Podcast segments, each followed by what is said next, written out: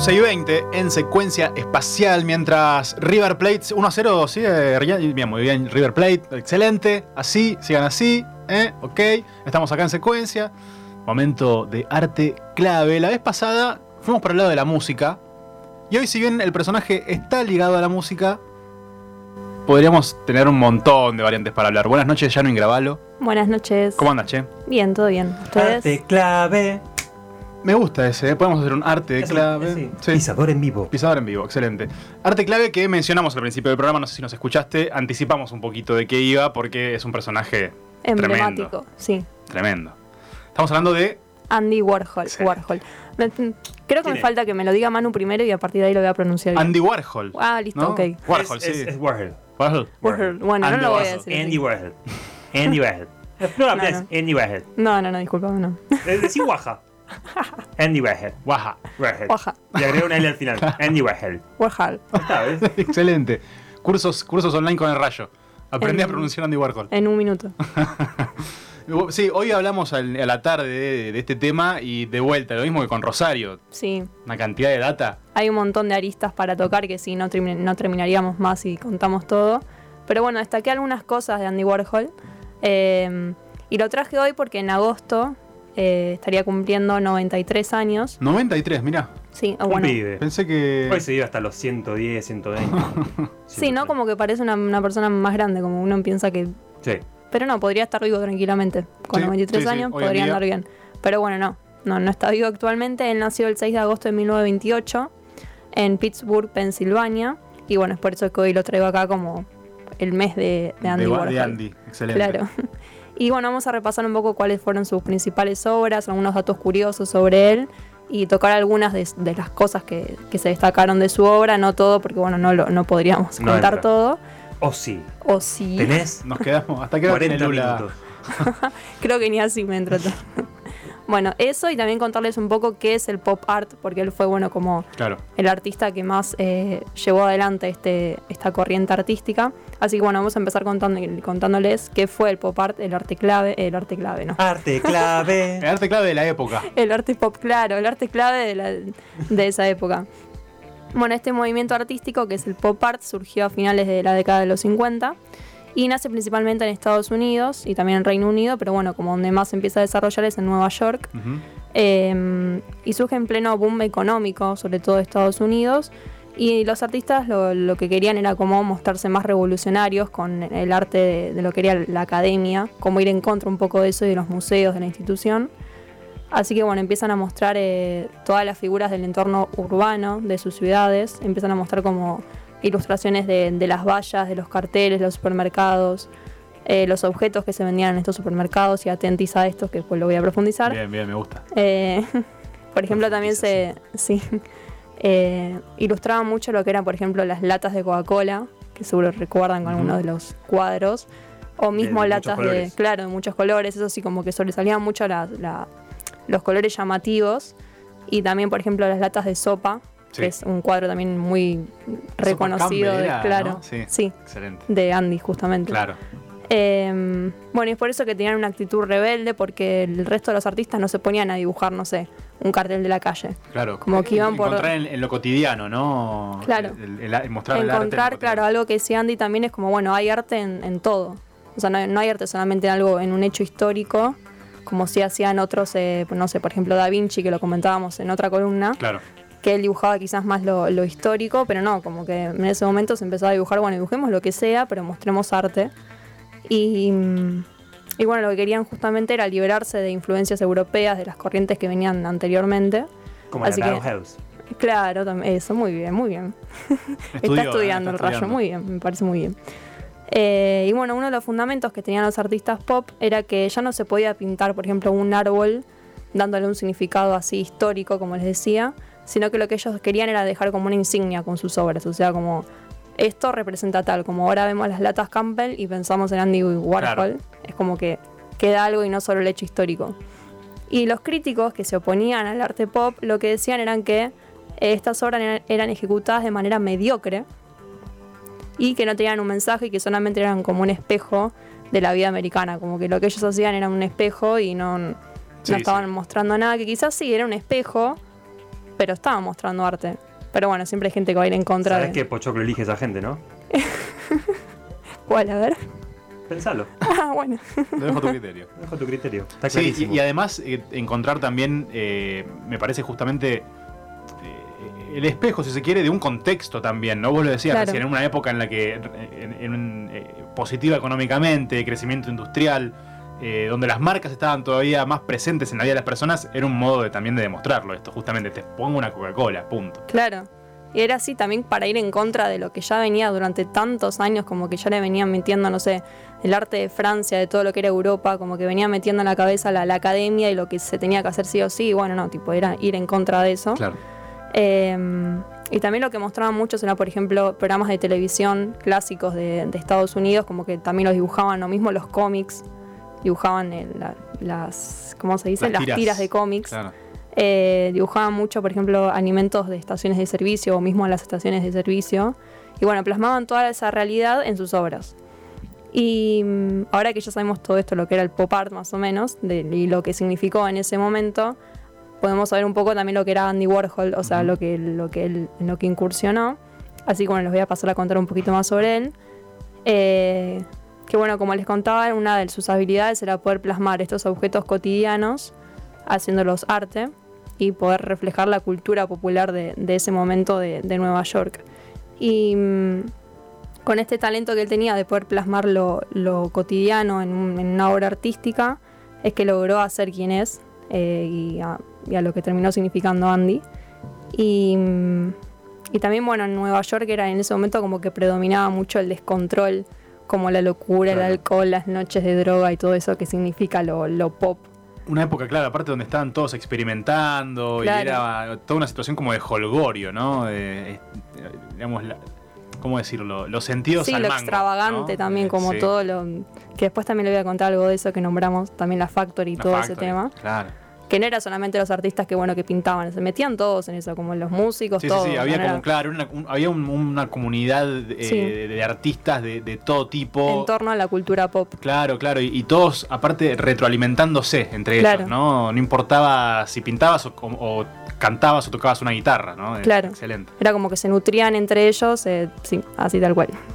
Y, y bueno, la gran parte de la iconografía de Andy Warhol está inspirada, esto es acá va un dato, está inspirada en imágenes de iglesia porque tanto él como su familia eran católicos y él lo, lo profesaba sin problema, o sea, no... Si bien era alguien revolucionario, no tenía problema en decir como, bueno, soy católico. Claro.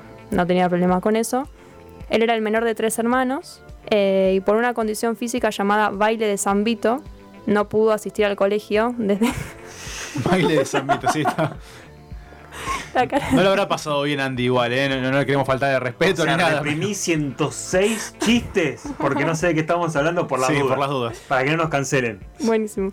Eh, sí, se llamaba así la, la enfermedad que él padecía y no pudo asistir al colegio prima- al primario ni, ni al jardín justamente por esto.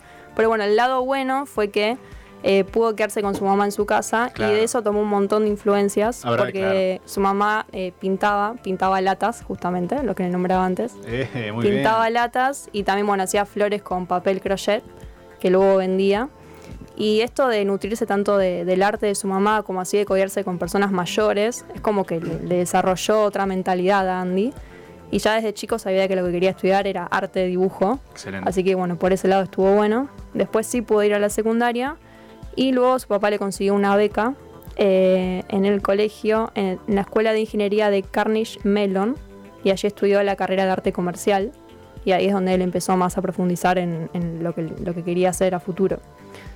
Y bueno, acá hay un primer dato, otro dato rebelde para destacar de, de Andy, es que casi lo expulsan de esa escuela por un autorretrato que, que hizo de él, por el nombre que le puso uso- a ese autorretrato, que se los dio bueno en español. Dice, mi vieja me dio mi cara, pero yo puedo hurgarme mi nariz, o sea, hurgarme, tocarme, Ese era el meterme título el de la obra. claro. Excelente. Y casi que lo expulsan del... Por de- usar la palabra nariz. Se zarpó. En esa época estaba cancelada la palabra nariz. Dios. Claro, además imagínense como una institución en esa época eran como muy estrictas y él, bueno, diciéndolo como, bueno, me meto el dedo en la nariz, era como, Sí, sí, sí, claro, porque aparte eh, hay, que, hay que pensar eso también. Uno, uno habla de arte y demás y piensa en lo volado, pero. claro, no, no, en ese momento no. Claro. De digamos, hecho, mismo ahora La creo revolución es arte. Muy la bien. rebeldía es arte. Eso, la rebeldía es arte. Una parte del arte considera que eso no lo es. Ahí está, Claro. justamente, ¿Y claro. ¿Qué pochoclo elige esa gente? ¿Eh? Ni te lo digo. No. Claro, el arte más de academicista está en contra de eso, como que bueno, hay que seguir esto, el cubo blanco en los museos, como que tiene que ser todo muy, Tal cual. muy así, muy controlado, pero bueno, por otro lado está lo revolucionario, que era lo que formaba parte de Andy. Y bueno, yendo más a su juventud, a sus 29 años se logró mudarse a Nueva York, allí alquiló un departamento en Manhattan, y a partir de ahí su trayectoria empezó también a tomar otro rumbo, como que ya estando en Nueva York se empezó a nutrir de todo esto que estaba pasando. Y bueno, presentó varias de sus ilustraciones a varias revistas en ese momento. Y una revista que fue la primera que lo aceptó, que fue la revista Glamour, fue la primera que le dio un trabajo en Nueva York. Y allí realiz- realizó unos dibujos a los que le llamó ¿Qué es el éxito?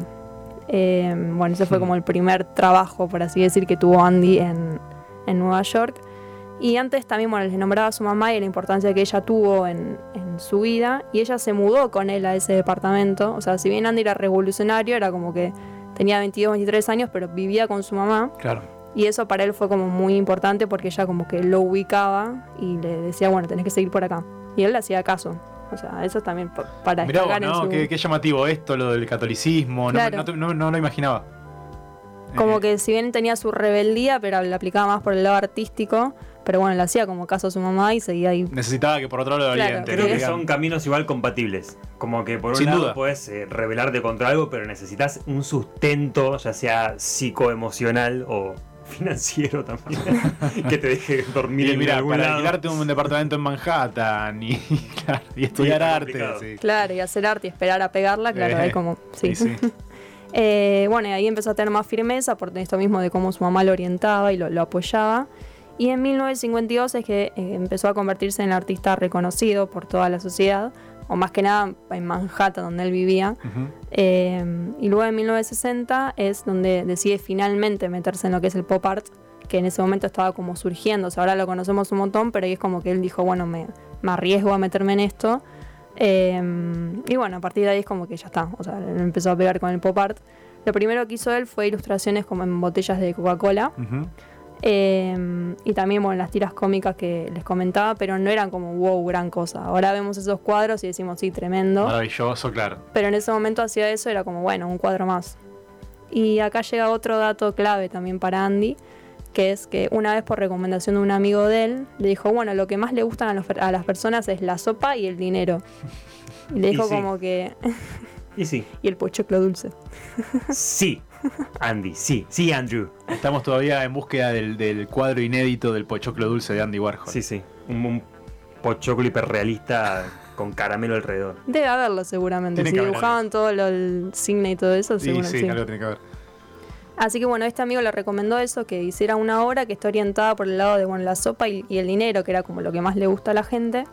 Él le pagó a ese amigo por esa idea, le pagó 50 dólares, se puede decir como los 50 dólares mejores invertidos de Andy. Totalmente. Eh, y es ahí que crea estas pinturas con los 32 estilos distintos que hay de las sopas Campbell. Excelente. Eh, y bueno, es como la pintura que ahora conocemos todos, surgió por la idea de un amigo de él. Y bueno, ahí es que con esas pinturas hizo su primera exposición, eh, exposición que hizo en la Galería de Ferus en Los Ángeles de 1962. Y ahí es que vendió todo por mil dólares. O sea, él invirtió 50 y después por mil dólares vendió, claro, se llevó mil. Bien, Andy. Bien, bien la inversión. Excelente, Andy. Excelente lo tuyo.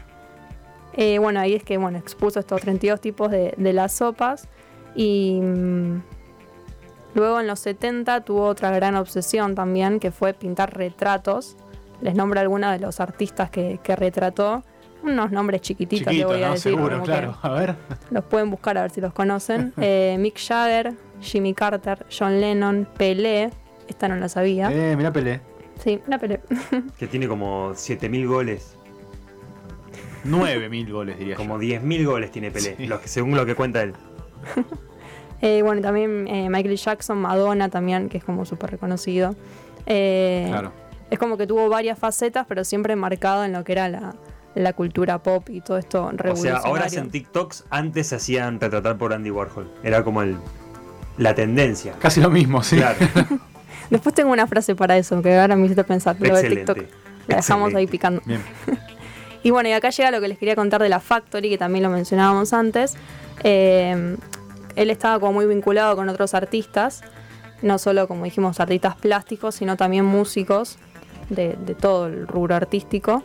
Y tal era esa relación que él tenía que en 1963 creó la Factory, la, fábrica, pero no con el concepto de, de fábrica, de conocido de, de cómo producir art- anteriormente un artista que quizás hacía un cuadro y ya está, Sí. sino que ellos aceptaban esto de producir en masa, o sea, como que les gustaba esto de, de producir De algo en serie. Claro, producir algo en serie y que se produzca y que paguen millones lo que tenga que ser, o sea, no tenían problema en eso, pero extravagante, tipo el brillo, todo. Sí, sí. Eh, y era esa la intención de esa fábrica, de la factory. Y se juntaban todos los artistas, colaboraban entre ellos, charlaban, o sea, se generaban un montón de cosas. Era como muy fructífero. Eh, no se me ocurre algún ejemplo actual de esto, pero es como, como un lugar en el que se juntaban un montón de, de artistas a, a nutrir todo, A todo su nutrirse, arte. bueno, claro. claro. acá en un momento lo, lo comparaban, por ejemplo, con el paracultural y, ¿no? y, Claro. y esto de, de que había músicos, ar- eh, artistas plásticos, actores, actrices, y un poco lo mismo, ¿no? Andy también, eh, por ejemplo, fue un poco el impulsor de, de la Velvet Underground, ¿no? Claro, de, la banda de... Ay, se me fue el nombre. Low Reed. De Lou Reed, exactamente. De Lou Reed con Nico también, en aquella época que estaban. Bueno, la- el, el- no sé si lo ibas a nombrar, te lo estoy quemando, pero No, la banana del disco Claro, sí. es icónica, la banana del disco de la Under- Underground es él. Claro. Genial, porque no iba a ir por ese lado, pero buenísimo. creo. Excelente, siempre Genial. aportando, acá, acá aportamos lo que podemos. Arte clave.